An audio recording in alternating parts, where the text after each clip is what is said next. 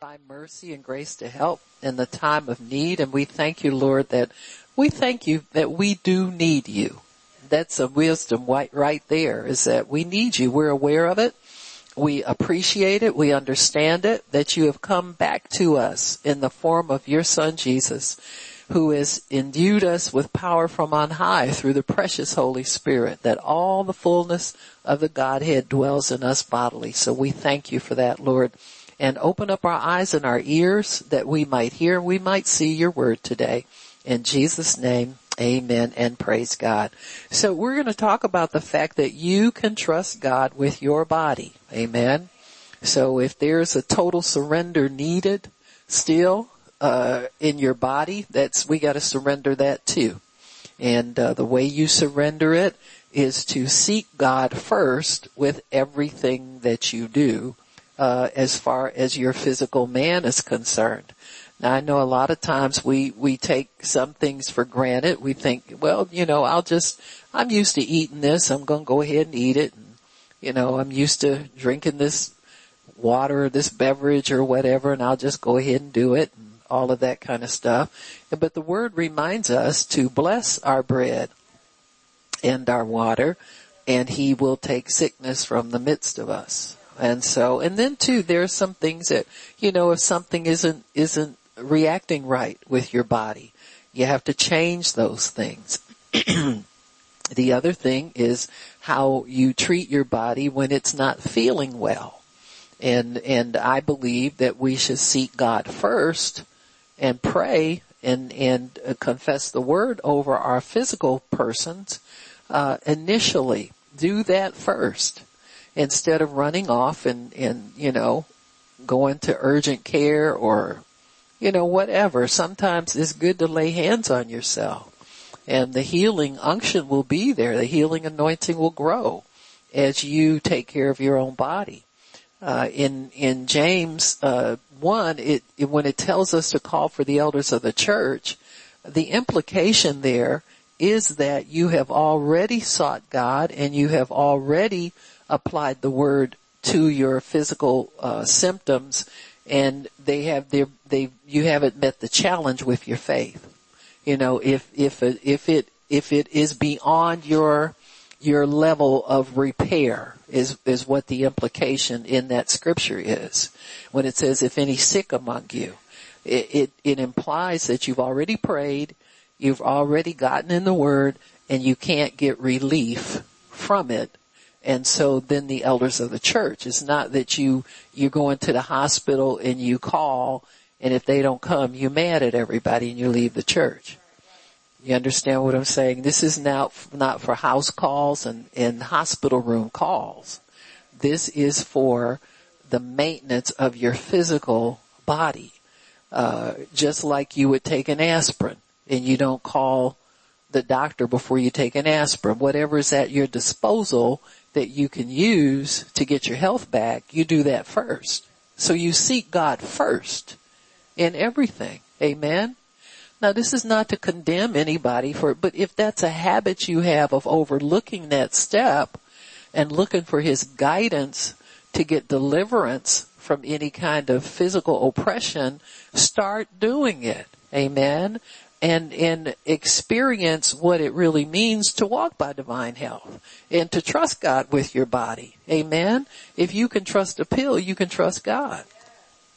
Even more so. Amen. And so it's a good thing to just get our, our faith and our confidence in God centered around Him. Uh, you know, when, when God would tell them to sanctify certain things, that means to, to speak the word over it. Amen. You sanctify your body by speaking the word over it. Amen. This body belongs to God. None of the diseases can come into my body. You're a trespasser and a liar when you come here in Jesus name and begin to speak and, and resist the devil. Amen. Submit to the power of God resist the devil where you can only submit to God if you've talked to him about it. Amen. You prayed about it. God, I'm gonna, I, am you know, I need your direction here. You know, sometimes you just automatically lay hands on yourself and speak to a stomach ache or speak to a, a pain in your leg or your arm or something like that and that thing will leave. Amen. And if it's, if it's beginning to get to the place where it's, it's beyond, say it's beginning to, uh, press on your mind or get you discouraged or before you go down that road, then you call for the elders of the church. See? And so there's the, the plan that God has to take care of his family. It involves the church. Amen. It involves the body of believers that you're assigned to, not just anybody you find on Facebook or anybody you think knows God. Amen. There's a body of believers that God is holding accountable, you know, for your health, your healing, your teaching, your well-being, you know, your, your guidance when you have difficulty. Amen. Uh, if you, you, you know, if you have financial problems, you know, you can talk to the pastor and if there's been no relief, you know, we've taken offerings for people over the years all the time. You know, that's, that's part of the church's responsibility is to take care of the household of faith. Amen. The first delegations in the early church the, that were delegated authority was to feed people. Amen. The deacons were appointed to make sure that people got fed every day. You know what I'm saying? So, and, and this, this is why we pray for you to keep your job, get a better job, your finance. We pray for that all the time. Why? We know you want to be self-sufficient. You don't want to come asking for help, but there's help here if you need it. You see what I'm saying? So, I mean, what, what better way could God have of taking care of his people than to uh, assign you to a community of faith? Amen. Assign you to a community of faith where, where people are assigned to look out for your well-being. Amen. And you don't have to depend on Facebook and, and keep begging for prayer from strangers. You know, that's, that's just not right. You, you should have, should be people you have confidence in. Amen. It was kind of interesting. I was looking to, uh, listening to Brother Hagin and, and, you know, he, he's, he had, he was pastoring many years, found out he wasn't supposed to be. God told him, he said, you, you're just getting ready to start your ministry. He said, God, I've been pastoring for 12 years. He said, I never told you to do that. Amen.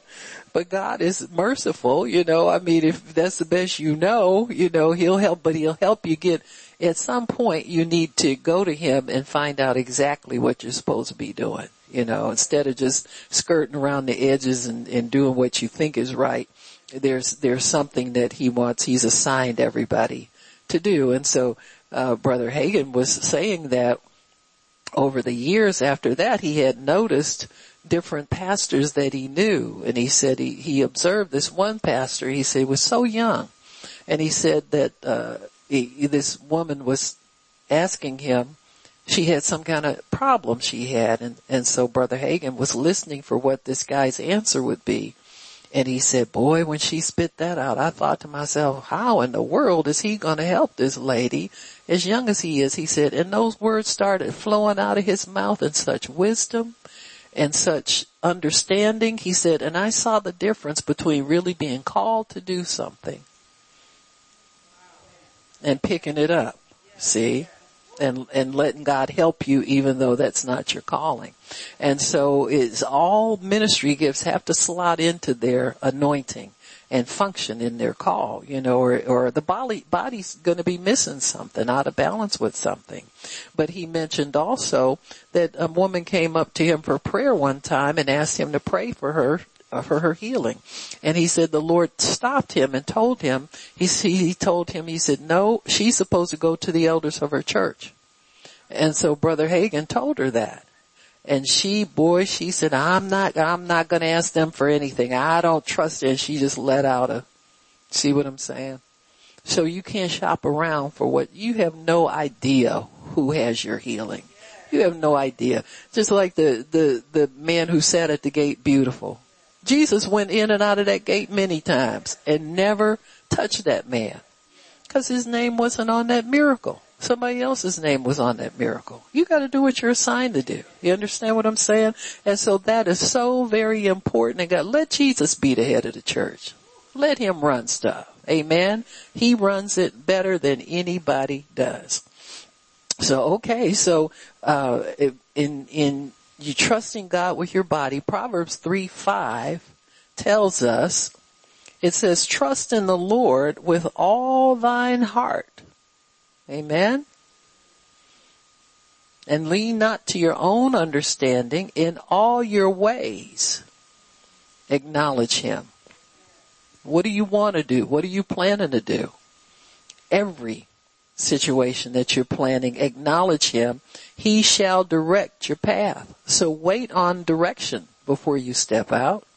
It says, be not wise in your own eyes, but trust the Lord, fear the Lord, and depart from evil. So being wise in your own eyes, he says, here is evil. Yes? he says if you if you trust God, it'll be health to your navel and marrow to your bones. In other words, it will work deep in you. When you trust God, like the things we can think that we want to do are very superficial and very fleeting. You'll come up with a different idea every five minutes if you just let your mind keep racing around looking for things. But it be getting into your marrow and your navel really is the source of life. Amen? All right. All you moms who delivered babies, what did they have to disconnect so that baby could live on their own? Right. So that your navel is a source of life. Amen. For everybody. And so it will get deep into your core in other words. It'll get deep into your, your, your, uh, uh, what says marrow. The source of life really is the bone marrow. We know that now. Amen. And so when God gives you something, He goes deep. It's not an idea that just flits through your head and, and goes out the next five minutes. Amen. We can sit up and entertain ideas all day long. Amen. I like what Brother Hagin said. He said, what did he say? um, he said plans or visions that are not acted on die from inactivity. So we can let a lot of ideas just die by not acting on them. Once you act on them, then they come alive. Amen. So it's good to be able to sort out what's God and what's not God. Amen. It's good to be able to think things through with the Lord. He said, let us reason together, not by yourself, but reason together, saith the Lord. And so he wants to be a part of our thinking, a part of our understanding. He wants to author our ideas and our plans so that they'll work. If he don't author them, they don't work. Amen. So we have to acknowledge him in all of our ways, you know, while we're, while we're making plans to step out and do things, acknowledge God. Say, God, is this really what you want? And be sincere about it. Don't be superficial and, and just glib about it and assume that he's put it in your heart to sort of do stuff. You, you have to know. And then sometimes plans change. You ever had something you've been working on for a season and then when it's time to step into it, you find that door closed? I know I have. And I'm thinking, I said, well Lord, what happened? I thought I was going to go to here in this direction and here you got, you know, me on hold again. Amen. That's just God's way. You can't question. You know, the secret things belong to Him, but the things that are revealed, if it's revealed to you, then He'll let you know. But if he don't tell you anything, you might as well quit worrying about it and quit stressing it and go on. Go find you something to do. Amen. Go find you some business. Amen. So, so anyway, but, but God wants us to, He wants us to be successful. This is the only way it's done by acknowledging Him in all our ways. Uh, not one way left out. Amen. Every way. And so, uh, He, He wants us to do that. So we are created in his image. Genesis 1:26, you'll see that. Following God is like looking into the mirror. Because if we're made in his image, then we're a reflection of him. And so if you get in the mirror of God's word and you get his heart and his mind, then you'll be able to form your ideas the right way, everything. So it says here in 26, it says, and God said, let us make man in our image. So he verbalized his plan first. God always works like that through the word first and then the follow through. Amen. Let us make man in our image after our likeness and let them have. So conceptually it was always male and female. Amen. From the beginning. Let them have dominion over the fish of the sea, the fowl of the air, cattle, over all the earth and over every creeping thing that creeps upon the earth. So God created man in his image.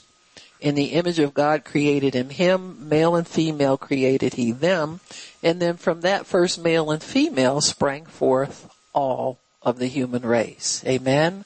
So we did not make ourselves so we can't fix ourselves. I don't care how much we, you know, I used to see doctors when, when they, and this was something that they, they held sacred kind of in their training. If they would see other physicians who would try and treat themselves, their eyebrows shot up. You know what I'm saying? Like, uh-uh. That's a no-no. You, you need to call one of your colleagues and get a confirmation. They didn't operate like that because they respected their own bodies. They respected the profession too much and they were the same thing with family members. They didn't just treat family members. A lot of times you would see if doctors had a joint practice, if one of their kids was sick, their, that kid would go over to see their partner in the in the practice or something like that. They, because they understood their limitations as far as emotional involvement is concerned. That's how Lillian Yeomans wound up being a drug addict. Amen. That's how all of them get off on pills and, and all that kind of stuff because they isolate themselves from wisdom and isolate themselves from knowledge. Objective knowledge because the one of the the the hallmarks of true science is objectivity. In other words, you can't be a scientist and have a hidden agenda anywhere. Getting rich is, is a hidden agenda. I must say it again. Wanting to get rich off of your craft is a hidden agenda. You got me? So you can't be motivated by anything that's other than finding out the facts and let the facts take you where they go. Amen. And you'll find that across professions. It, there, every profession has like a set of ethics to go along with it, a set of moral um, guidelines that they have to follow to keep the profession pure and to keep it right. Amen. And so, uh, you, you, know, it's just, it's just that way. They have things built into them that they don't violate certain rules and certain laws. Amen. And so it's just good to remember that, that, that you, we are, are bound by God's laws, uh, that he, he did not put us in the earth to resolve our own problems. When you had said all your ways acknowledge him and he'll direct you, that's not just the way you should go and how do you pay your bills and making decisions here and there, but how do you treat your body? What do you do when, when it's in pain and what do you, and God has an answer for us. Amen. Uh, fortunately, the answer is very simple in that healing already has been granted to us through the atonement. So it's never a question of does he want to heal you? The answer he is, he already has. Amen. So we're healed. If we're saved, we're healed. That, that word saved also means healing and deliverance from all the oppression of the enemy. And so, in, in, in, then it's up to us to seek God for how to proceed with it. Once you know it belongs to you, then God just has to guide you through the steps of how it's going to be accomplished. Amen. And so it, it's, it's not as difficult as it may seem sometimes, but if you strike out on your own trying to, to get the answers, they're not going to come very easily. And so we have to be careful about these things. so if God created us, then he understands everything about us. He can also fix whatever's wrong. Amen. Now evolution has st- stolen this obvious faith from us. See, it's so obvious. If you buy a, a, a Ford, if you want the best mechanics, you take it to a Ford, somebody who excels in, in, in, uh, repairing that, that vehicle. They're expert on it. So we always want the best for our possessions. So you want the best for yourself. So always go to God first. Amen so, so oftentimes though we're not so prone to go to God because we have a lot of alternatives in front of us that we can easily step into without putting it before Him as a matter of God, I know I'm healed. I believe I received it when I prayed. Amen. So I've received my healing. But Lord, these symptoms, I want these symptoms to go. So what do I do about that? And many times we know you can feed on the word the word itself is medicine. There's so many avenues to healing. Sometimes if it's, if it's, uh, beyond your ability or you're very uncomfortable, you call for the elders of the church. So just, God, let me stay okay until I can get to church and get prayer. Or if you know you need to call right away, you can call either myself or Pastor Shirley on the phone. We'll pray with you on the phone to get rid of the, the demon. Amen. just, just the devil of pain. You don't want pain. That's not for you. Amen. So anyway, so oftentimes we're not so prone to go to God, but trust more in science and scientific things as superior to faith in God. Why? Because they're always promoted. God doesn't promote himself as much as, you know, it used to be doctors were too proud to, to promote their medicines and stuff on television, but now they do it. Amen.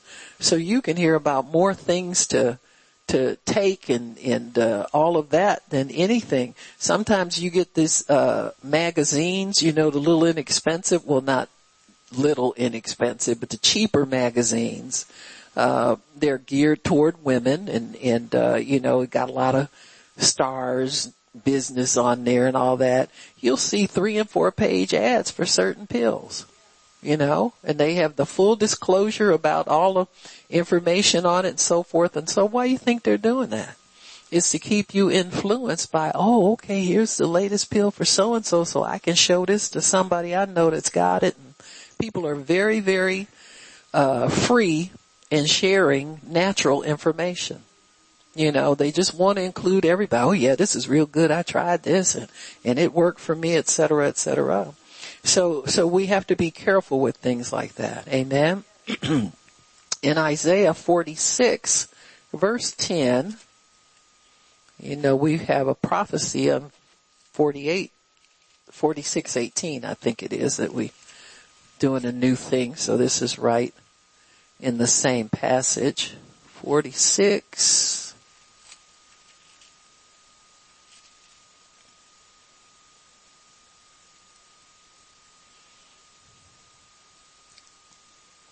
Okay, in verse 9 it says, remember the former things of old. So it says, remember this, for I am God and there is none else. So never forget that former thing. Amen. I am God and there is none like me. Declaring the end from the beginning. God knows how it's going to end up before it even gets started. He knows the length of your days, who you're going to marry, how many children you're going to have, what school you're going to go to, what jobs you're going to have, and he can speak that. He declares it from the beginning. So he knows the end of things, amen? And he says, and from ancient times and things that are not yet done, saying, my counsel shall stand, and I will do all my pleasure. So I would rather connect with somebody like that. My goodness, how much more certain can you be that things will work out? He says his counsel will stand. He sees everything we do before we're even born. Our life is played out before God. Knows exactly what day you'll get saved. Exactly what day you'll fall out with people at the church exactly what they you, you know, you let life beat you up and then you get humble and you come back. He, he means to get, I mean all of that. The ups and downs, the twists and turns. He knows all of that. At the beginning he knows it. And he still deals with us in full confidence that we'll have success at it. You know, most of us, if we know something, something's not going to work out for somebody, we just push them aside. Well, they ain't going to do nothing with it anyway. We're really quick to judge people like that. You know what I'm saying? God knows that we're not going to do anything with it and he has full confidence in us to, to encourage us to keep going. It's amazing. To you can't outdo, he's, that's why he said, remember this from the beginning. He says, I'm God and there's none else. There's nobody like me. Nobody like me. In counsel, in might, declaring the end from the beginning. Amen. And so, uh, it, it, it's just a blessing to be in God's plan. See, this is why you can trust Him. He knows everything at the beginning. All we have to do is fall in line with what He's doing right now. Amen. We don't have to know everything in the future. You can fall in line with God for right now and, get everything that you need. You can have all the confidence in Him. You can have everything. So He declares the end at the beginning. Amen um, I wrote these notes back in 2012 and it looked like I had an example here. Uh, it says 24 people died of fungal meningitis from contaminated medicine used for back pain. See, that's an expensive shot. Took their lives. Amen. Cause it was contaminated. Not cancer, not anything terminal, but pain. They were just trying to get rid of pain and died as a result of it. Now there were some people that got the contaminated injections and they survived. Amen. Somehow they fell into the mercy of God. But the ones that didn't receive mercy passed away. God knew this was going to happen because he declares the end at the beginning. Nothing's a surprise to him. Sometimes God will try to warn us not to go here, not to go there, not to do this, not to do that. All those people that, that survived 9-11, so many of them had stories about, well, I set out to go to work and my, I, I, my kid was sitting there and I just couldn't leave him that morning, so I called in sick and took a day off. They lived. Amen. So, but God cannot intervene where he's not acknowledged. So, but man is, uh, compelled to obey when he is warned. Amen. So when we're warned, we have to obey. Amen. God war- warns us to seek him for guidance, wisdom, protection, but often we do not. Amen. Whether or not we seek God depends on our perception of relying on Jesus as our healer. Sometimes it's good to be out of options because that forces your faith forward. Amen. That forces your faith in God to come up and stand up to the forefront. When you're leaning on your own understanding, your faith is in the background. But you want to always keep it in the foreground because the just will live by faith. That's where your life is. Your life force is your faith. Amen. And so other than that, we don't have life uh, coming forth in our decisions. We don't have life coming forth in our actions, in our understanding. Amen. So if, if, if we perceive that healing belongs to us, if you'll get that as your foundation, and that you received it already in the atonement, you will be more inclined to acknowledge Jesus as your healer. Amen. Because if you just think healing is for, well, you know, I mean, that's okay. Well, I don't want to bother with that. I mean, it's just uh, this and it's just uh, that and it's just, uh, man, I was listening to Dodie Osteen's testimony on her healing from, from many, many years ago. I mean, it's been over, I think maybe 40 years ago now that she was healed, still healed from, from terminal liver cancer. They gave her two weeks to live. Talk about being under pressure.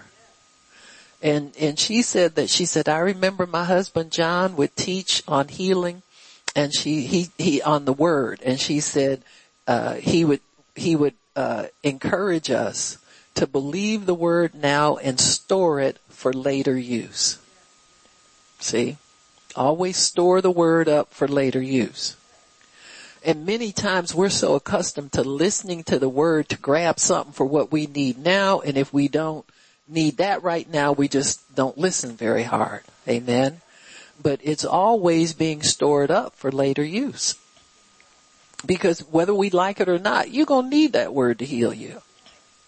Amen. In fact, we're being healed every day, so much so that Jesus refers to healing as the children's bread. And who doesn't need bread every day? Amen. We're being, we, we're being restored from what the enemy's stolen from us. Things that we've gone through in life, them things leave a scar.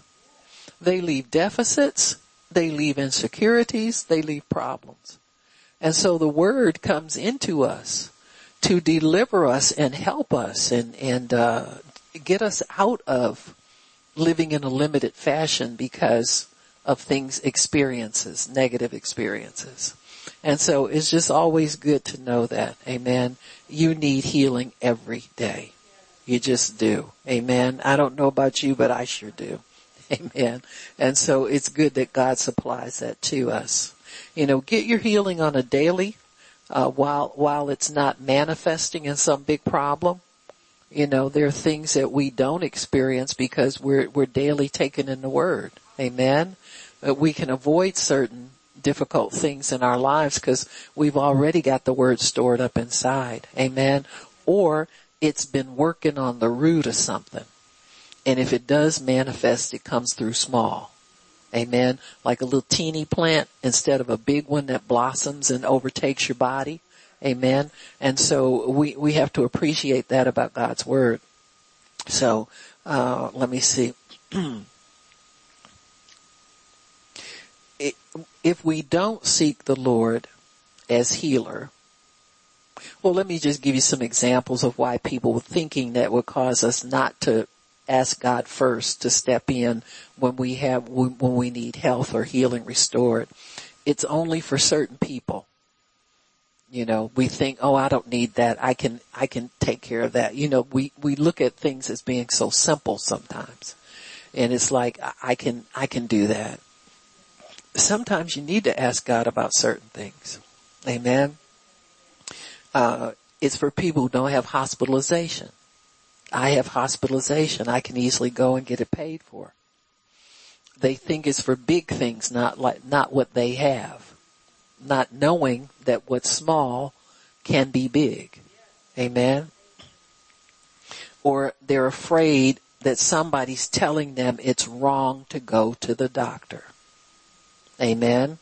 This is the fear that many people have that when you walk by faith, that means that you can't do certain things. Well, faith is not a do or don't thing. That's the law. Faith came before the law. And see what we do sometimes is we think that faith has certain do's and don'ts with it. Come on now. Let's get it right. Because it's very important how you think about faith. Faith does not close the door to natural remedies or temporary natural remedies. You gotta stay alive so you can die another day. you understand what I'm saying? We're all just putting off death down here. Amen. But God understands where your faith is. Amen. He'd rather have you go ahead and take a Tylenol or take something for your pain than to sit there and stare at it uh, all day and think he's telling you you can't have it. Same thing with anything. if you feel led to go to the doctor, then go. If you think it's something that can be eliminated with your faith and, and the word and staying in the word, then you gotta do that. Amen? And so everybody's gotta do what you gotta do. Do what you need to do to stay alive. But seek God first. Don't ever feel that you got, you it's either God or the doctor, or God or a natural remedy, or God or something. Amen. He's big enough to still be God if you gotta take a pill. Or if you have to have a surgery, or if you, whatever it is, He's still big enough to be your God. Amen. Just don't go off relying on that. He, you still belong to Him. Amen. So He's not going to penalize you.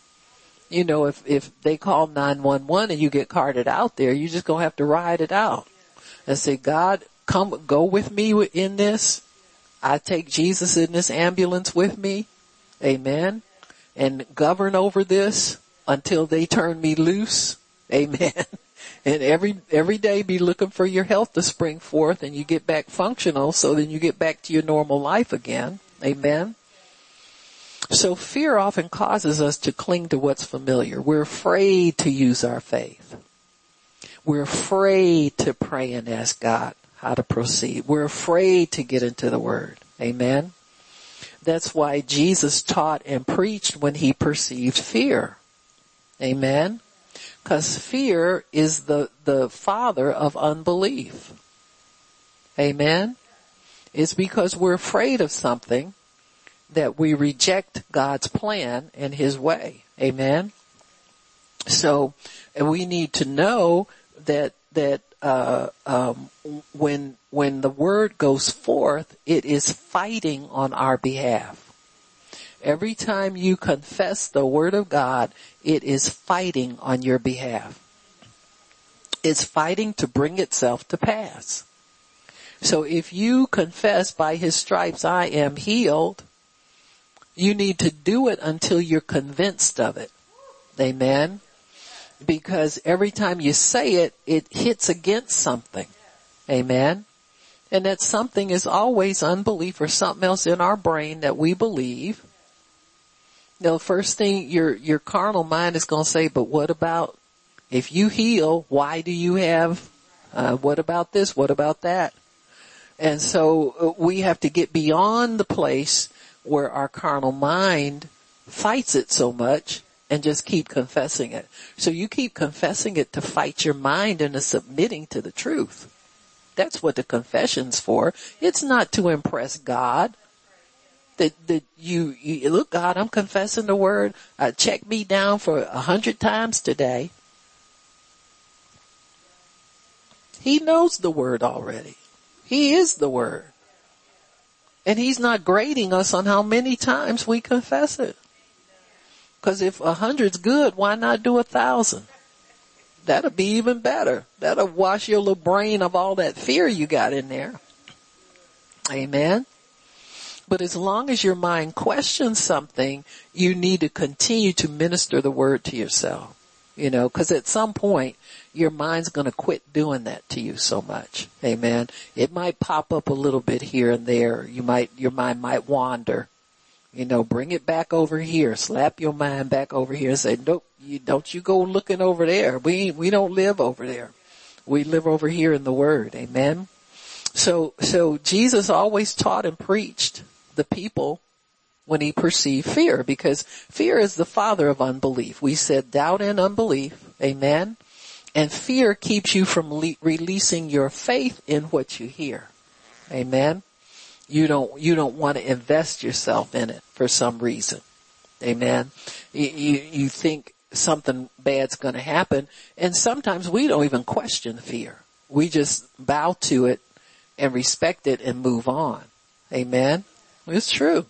So eh, all your life as a Christian, you're going to be challenging that fear that pops up, you know, and, and tries to get in your heart and rob you, you know, of, of what God has for you. So you're going to have to work on that. Amen. And so we, we just have to keep at it, keep believing, keep speaking the word, keep prophesying over ourselves, keep our declaration right toward the word, all of that so that our faith can stay free to work on our behalf. See, it's doubt, unbelief, and fear mostly that keep our faith hostage. See, it, it imprisons your faith so that your, your mind won't think the word, your tongue won't speak the word because your heart is hard to grasp onto it. See, you gotta get that word firmly in your heart. Amen. So when God tells you to trust Him and don't lean to your own understanding, He means to drop it Amen. Drop everything that came out of your mind. Amen. And, and allow him to tell you what he has going on for you. Amen. So fear causes us to cling to what's familiar and, and God wants us to live by faith. Faith may not be as familiar to you. So you gotta step out into the new thing.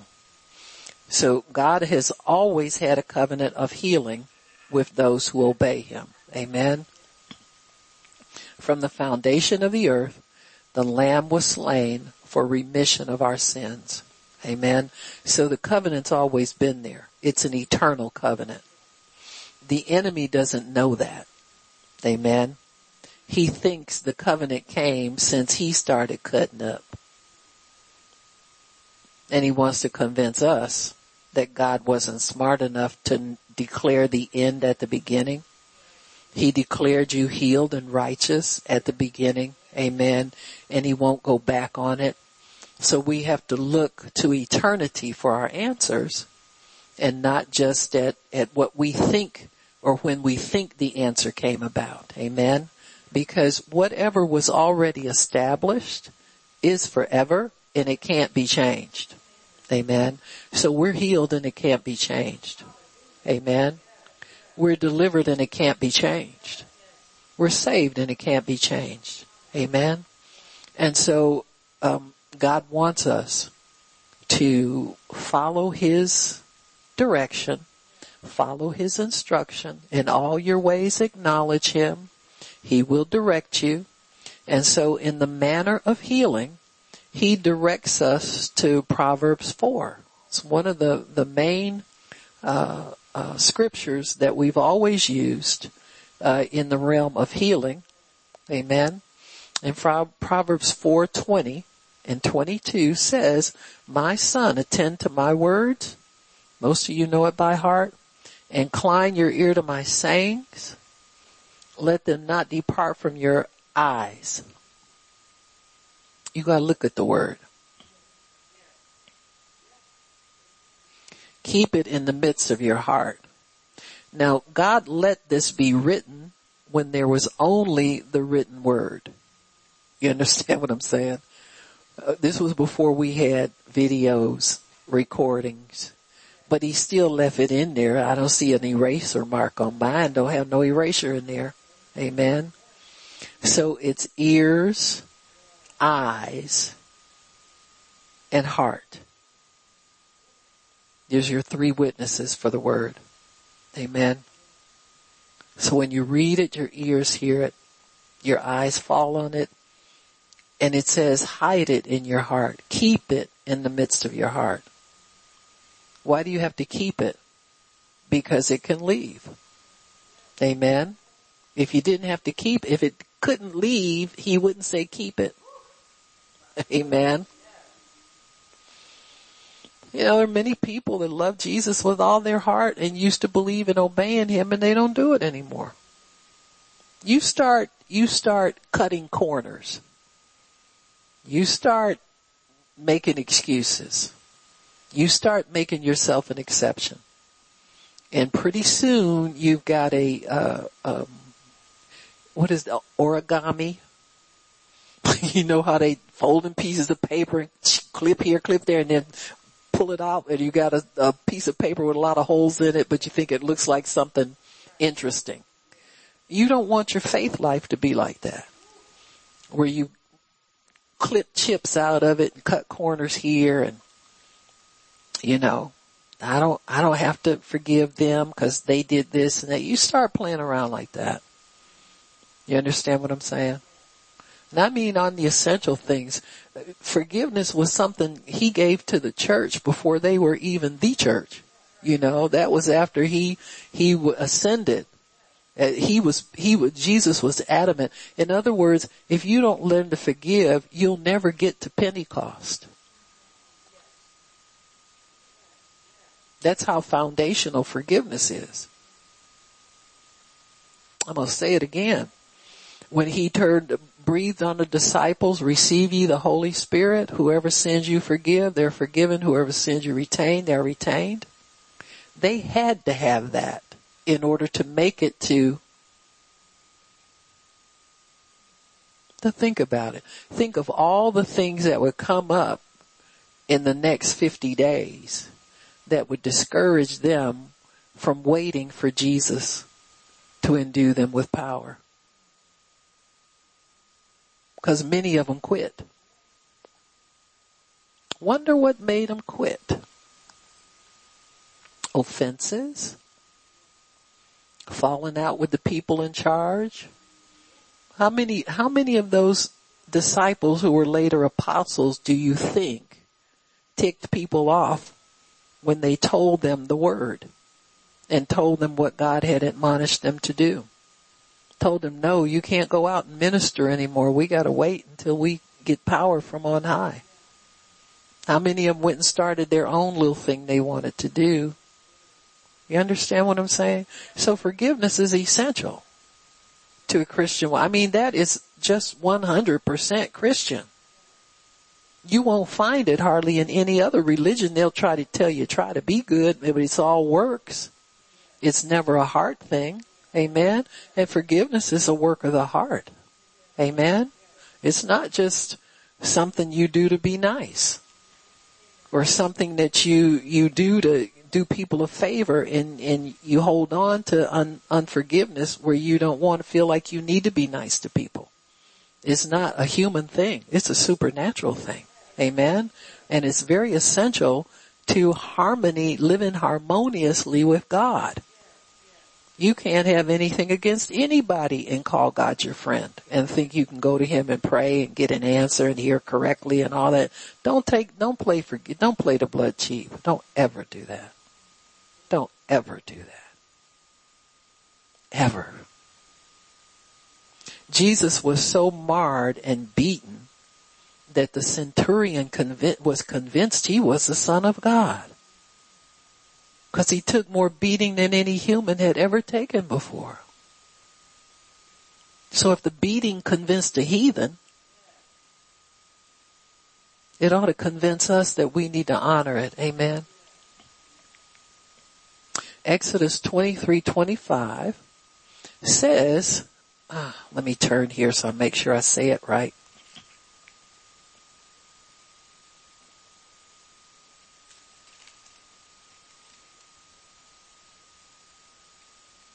Come Exodus. oh no. 23, 25. I'm sorry. Like I, like I said. it says, this is just so powerful in order to keep God's presence on them. In verse 24 it says, uh, you shall not bow down to their gods, these the Canaanite people, nor serve them, nor do after their works. But you shall utterly overthrow them and quite break down their images. God, God is not, He knows other things will compete with Him in your heart for affection. So He says, destroy them. Don't let them be a snare to you. Don't, don't try to question what I'm telling you. Just destroy them. He says, and you shall serve the Lord your God and he will bless your bread and your water and I will take sickness away from the midst of you.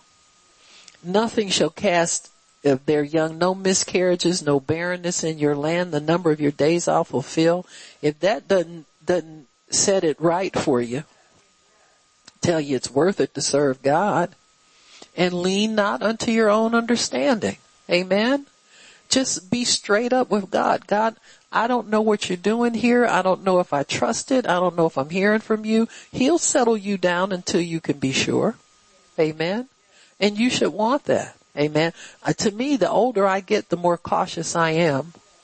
You know, some people when they get older, they get more free. You know, oh, I'm retired. I don't have to do this. I, I feel more restricted now than I ever have just to stay with what God wants me to do. Amen. And make every day count for Him. Amen. So, so he says he will bless our bread and our water and take sickness from the midst cause, cause food and water were a major source of poison. You know, It still is, except we, we trust, ask people in Flint, Michigan if that's not true. Amen. In Deuteronomy 7:15, he says he will take all sickness away from us. Amen. Over and over again, he repeats his covenant of health and healing. And it has to do with obedience just like it does now. Not leaning to our own understanding, uh, allowing him to bless our bread and our water, sanctify it with your word and with prayer. Uh, Deuteronomy 7:15 and the Lord shall take away from you all sickness. In other words, if you manage to get sick. Amen. He will take it away from you. He'll heal you and will put none of the evil diseases of Egypt. You know, some diseases belong to certain people. They don't belong to you, which you know upon you, but will lay them upon all that hate you. And you will consume and, and you shall consume all the people which the Lord your God shall deliver to you. So in other words, God is saying, I make a distinction between my people who serve me and obey me and the heathen. Amen. We are blessed people because number one, we have a blood covenant with him and number two, we obey him in all things. So you can't skip anything. Gotta obey him in everything. Amen. He likes, uh, nailing us when we try to skip stuff. Amen. We just do. We want to skip over this and skip over that. This ain't important. Oh yeah, God, he understands. You're right. Exodus 15, 26 says, and he says, if you will diligently hearken to the voice of the Lord. Now first it was don't serve any other gods, get rid of anything that would tempt you to go over and serve another God. Get rid of that. He says also, he would bless our bread and our water, take sickness away. If you get sick, he will bless the bread and the water. Now we do that now. We, we confess over our food the blessing. Amen. We don't take anything for granted. Amen. And so, and hearkening to the voice of the Lord, hearing his word heals us. And so blessing your bread and your water, keeping the word before you, um, call sickness away. Seven, oh, obedience to God, diligently hearkening. I mean, diligent, everything. Don't skip anything. Amen people have a tendency to think when they are doing a little bit of obedience, they're doing everything. Amen. Amen. He said, uh, that ain't right. So 1526, if you diligently hearken to the voice of the Lord your God, do that which is right in your sight, in his sight, give ear to his commandments, keep all his rules. He said, I'll put none of the diseases upon you which I brought upon the Egyptians from the Lord that heals you. Now it's interesting when, when this was said, it was at the, the, uh, uh, brook of Marah and, and the water was bitter there and he put a, they, uh, um, he told Moses, well let me read it. Uh, 22, Moses brought Israel from the Red Sea and they went into the wilderness of Shur and they went three days in the wilderness and found no water. Now, they probably had water with them.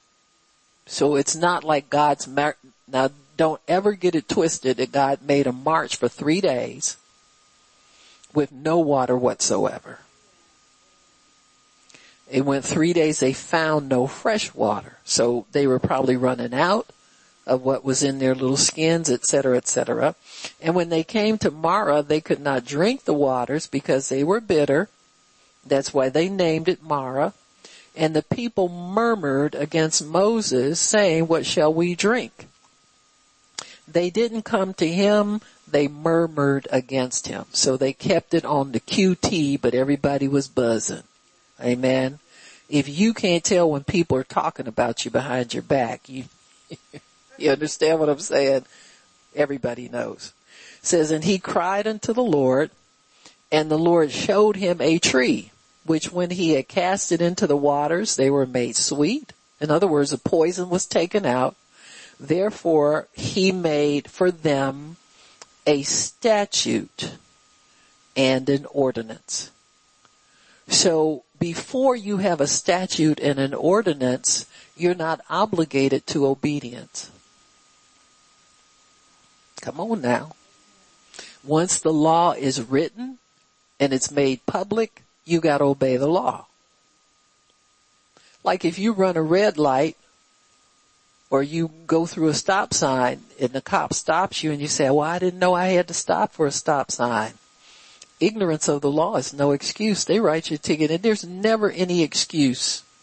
Now if you want to dispute it, you can go to court and dispute it and see what the judge says. But the judge is there to uphold the law and defend the law. So once God sets down a law, it must be obeyed as a condition of having the blessing. And it says, he made for them a statute and an ordinance and he proved them, which means you get tested on whether or not you obey this to stay healthy. And he said, if you will diligently listen to my voice, do what's right in my sight, give ear to my commandments and keep my rules, then you can live disease free. For I'm the Lord that heals you. So for the people who ran afoul of God's law, what did they do? Back in the day, they went to the priest, made the, the appropriate sacrifice, were forgiven, they got their health back. Amen? This is how, same thing we do now. You know, the, uh, uh, James, which James is it? I forget. One, 514, I'm sorry. Yeah, it says when you call for the elders of the church, they pray over you, anointing you with oil in the name of the Lord. The prayer of faith will save the sick and, and he'll raise you up. And if you've committed sins, they're forgiven. So it's, it's, it's implied that you can't receive healing with sin standing between you and God. This is so simple. When you go to, to people, when you, you need something from somebody, you gotta make sure, don't you try and make sure you friends with them? You nicey nicey to everybody when you need something. If you got any sense you are. Amen. And, and it, the same holds true for, for God. We should honor Him more than anybody else. Amen. And make sure there's nothing standing between you and God. That's very important. You gotta acknowledge the blood like that. Amen. You just can't step over it and go bombarding heaven and hitting the ceiling and all this kind of stuff. The problem ain't with God. You understand what I'm saying? you better get in faith and get in obedience. Amen. Amen. So, so we're to diligently hearken. Not just listen superficially, but listen on purpose. Diligent means on purpose. Study it like a student. Amen. and be attentive to what he tells you to do. Obey him in everything. Amen. So when we are born again, you have imputed righteousness. Amen. It doesn't depend on the do's and don'ts, but it does depend on right relationship with God at all times. Amen. And, and letting your heart be pure before Him. Imputed righteousness, there's no law against it. Self-righteousness won't get you anything. Amen. Trying to do everything right. I don't know what's wrong. I've been doing it. I, I, don't go there. You know what's wrong. You talk to God about that and get that resolved. He always forgives. He always set free. You know, you always are refreshed when you go to God and you say, God, I'm just feeling out of sorts. Where am I missing it? You know, I'm, I'm, I'm not as, uh, encouraged today as I usually am. I, I needed, you know, what is it? You know what I'm saying?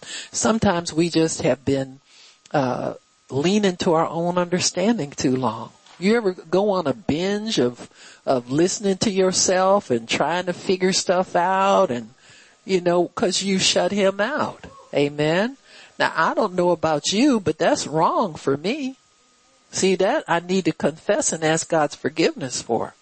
God, I'm sorry. I've spent, I've wasted, you told me to love you with all of my mind and I have used my mind to dwell on negative things. I've used my mind to worry. I've used my mind to fear. I've used my mind to conjure up goofy ideas. Do you understand what I'm saying? That's a sin in my book. Cause you violated his law. Amen. Don't cut corners. Be diligent about this. You're going to do it, do it right. There's so many people who have suffered lack because of overlooking things they deem not important instead of going to God and going to His Word. And the Holy Spirit will let you know when something's not right. You get that scratching on the inside of your spirit and you know something ain't, ain't settling right somewhere. He's your, he, he gives you peace. When you, when you're thinking right, believing right, you got peace. If you're not doing it right, you don't have it. And so keep at it till you get to peace. Confess, thank Him, praise Him, worship Him. Sometimes we can put that dumb thinking down for a minute and then pick it right back up again. You ever been there? You've been a prisoner of your own mind. we gotta stop. Amen. Cause pretty soon you'll start conceiving ideas and stringing thoughts together and trying to make it work when it's not God. Amen. So, so then we have to, to believe God has, is doing what he says he's going to do. Just take him at his word. Amen. So, so we have the imputed righteousness. It's not ours. It belongs to Jesus. Amen. It's Jesus' righteousness, not your own. So we must believe in God's imputed righteousness and live by faith in it. Have confidence that that righteousness will get us everything that we need. That's how we can come boldly to the throne of grace. As long as you think it's because you, you did the right thing or you okay and all that kind of stuff, it won't work. It has to be His righteousness. So, uh, um, uh, thank you, Lord. The other thing we need to know about God is most people are, are hindered uh, in a couple of areas until you really start to to hide the word in your heart more and more and you get more confident in God's word. Two two areas that we question sometimes in in trying to know what what the will of God is is whether or not he is willing and the other one is whether he is able. Amen whether he is willing and whether he's able. And in Matthew 8, it says, when he was come down from the mountain, great multitudes followed him. And behold, there came a leper and worshiped him saying, Lord, if you wilt, or if you are willing, you can make me clean. Uh, some people doubt if God can. Amen. Uh, the Bible says that that um, Abraham was fully persuaded that what God had promised, he was able also to perform. Amen. So he had, because in the past he had doubted God's ability. Amen. And because he doubted God's ability, he relied on his own ability. He relied on his own understanding. He just understood God said that he would have offspring and have a son. And, and the fact that he didn't wait for God to tell him how it was going to be done. He just did what he figured was the best he could in obedience. You know, it was the norm. It was how people did things back in the day. And so until you come into a full knowledge of the will of God, it's a little challenging for you to uh, believe Him, to accept what He's saying, to know exactly how to do things. That's why the blood cleanses us from all unrighteousness. Amen? Because we make mistakes. And a mistake doesn't, you know, put you out of the game. Amen? You know, if you're in basketball, what you get five fouls in the whole game or something? Amen? Something like that. You know, I mean, they don't just put you out cause you miss it one time. I don't call, well, some of them are really bad. Now you, you take that ball and you cold cock somebody with that and they pass out on it, now you out the game. You understand what I'm saying? But just, you know, crossing the line in their, their laws that they have, they don't put you out. Amen. Everybody's forgiving, giving you a second chance. And so God is like that. He, that's why he dealt with Abraham the way he did. If, if, if his dealings with Abraham don't show you anything else, it shows you how God is willing to work with your faith until you get it right. Amen.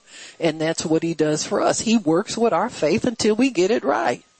And see, we're ready to disqualify ourselves right off the bat because we do one or two things you know, make a couple of mistakes, whether they're honest mistakes or rebellious mistakes. He doesn't hold them against us. Amen. If we're willing to admit that we didn't get it right and something else is, is afoot here, then, then God's willing to work with us.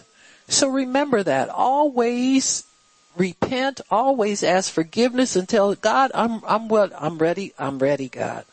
I'm willing, God. I want to do this. I gotta get this, God. I have found myself saying that more to God recently than I ever have. Just being more determined to get it. Amen. You know, God, I'm, I'm stumbling over my faith here somewhere. And I, I, now I want to get this right. And I know you want me to get it right. And I'm not leaning to my own understanding. I'm trusting you the best I can and help me with what I can't. Amen. And, and just realize he is your strong tower. He is your strength. He is your ever present help. He is present to help you. Cause Lord knows we need it. we need it real bad. So this, this blind man, uh, uh, I'm sorry, this leper was convinced that in Jesus' ability. That's wonderful. Cause a lot of us aren't. When we come up against something that in miracle territory, you know, uh, restoring, doing, curing you from an incurable disease. Once people find that word incurable in a diagnosis, they start to doubt God's ability. Amen. And, and that just never should be, but we've got to get that cleared up too. So what do you do? Do what this guy did. He followed Jesus. He watched him do this over and over and over again. He said, this dude's got the goods. Amen. He's got it. Just like we do when, when we need help from somebody who says they have a healing ministry. You observe them over a period of time and you see the results. You say, oh, oh, this is possible. If I go over here, God will meet me over here. All I gotta do is bring my faith. Amen. And, and these people have the anointing. And so this is, this is, in the other issue is, is he willing? Well, what does the word say? He sent his word and healed them. By his stripes we were healed. If you diligently heart, I'm the Lord that healeth you. So he's willing. How do I know he's going to heal me? Cause you don't see him turning anybody else down, do you? And he show me somebody he turned down that came to him by faith. He didn't tell this guy no. He put forth his hand. That's what he does to us. When we come to him and tell him, confess God, I don't know, I'm just not feeling it. I, I don't know, but I'm, I'm putting it out there, Lord. I thank you for your healing touch on my life right now in Jesus name. Amen. And, and receive it. Amen. Receive it. The other way we can receive is just by listening to his word. Taking him at his word. There was a Roman centurion that Jesus said, boy, I've never seen anybody with this kind of faith. What kind of faith was it? It took God at his word. He said, this guy said, listen, don't come to my house. Amen. you ever been like that? he probably ran out of the house and left it all toe up from the flow up. All these idols, all, you know the Romans were good idol worshippers and they were brutal people too. Amen. And, and they, a lot of their temple worship had, uh, um, uh, sexual promiscuity in it. He probably got him about four five girlfriends hanging around there and concubines and seven wives and all. He said, nah, Jesus, you know what on second thought, don't come in my house. it might scare even you. huh? But he said, just speak the word and I know my servant will be healed. See, some people, I mean, it, it never ceases to amaze me with the people who trusted God's word. They were, they were up to something illegal. Huh? The woman with the issue of blood? All illegal. She shouldn't have been touching nobody. She was considered to be unclean. But it says she came in the press. So she is touching everybody. Illegal. Huh? And then this Roman centurion, he's, he's a believer in the way Jesus does things and his power and his authority. Now don't tell me you can't get healed on believing God can.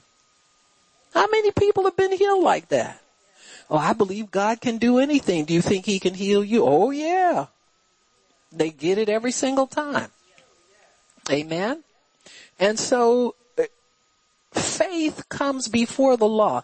If God has put his faith in you, that will override any so-called law we think we're breaking to get where you got me? Except the law of love. Your faith won't work without love. Especially if you're a believer. So if you're disobeying that, you better get it in gear, get in line. Amen. But people who were forbidden to do certain things, you can't have this because of what society says. You can't have that. Like if society says you can't congregate, stay at home. I'm gonna go out and worship God. I don't know what y'all gonna do, but I'm gonna worship the Lord. Amen. If it's just me and the wallpaper and the missing carpet. Amen. The devil has done everything he could to run us out of here. You got me? But we're still here. Amen.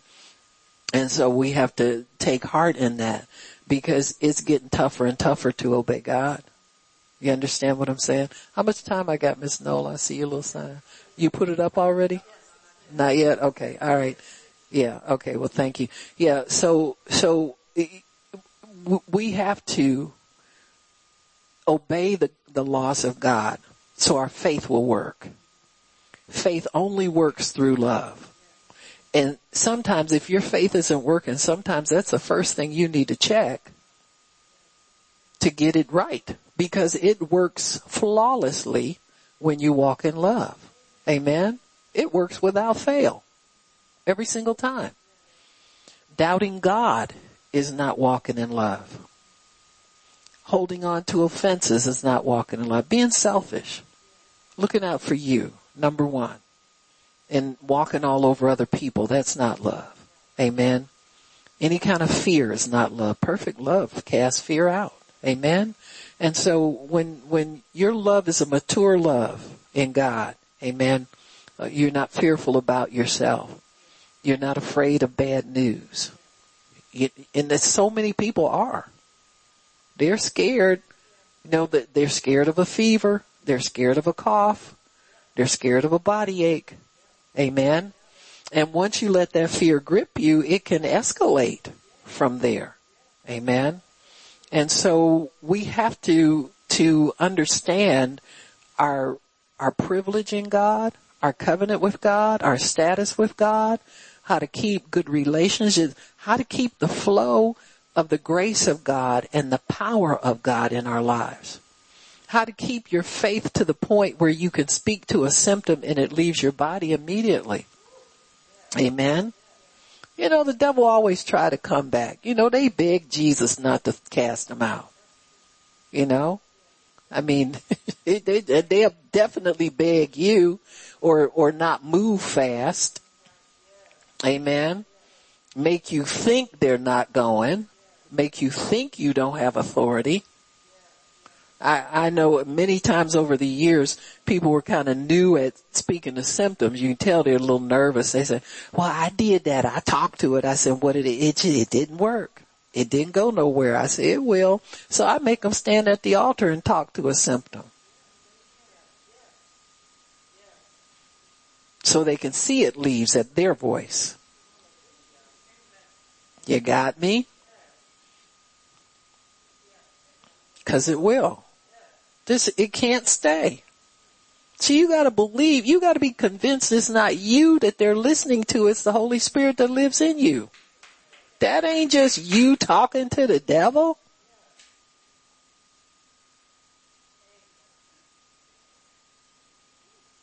That's somebody behind you that he's really scared of. He ain't scared of you. if he was scared of you, he'd stay out of your money. Huh?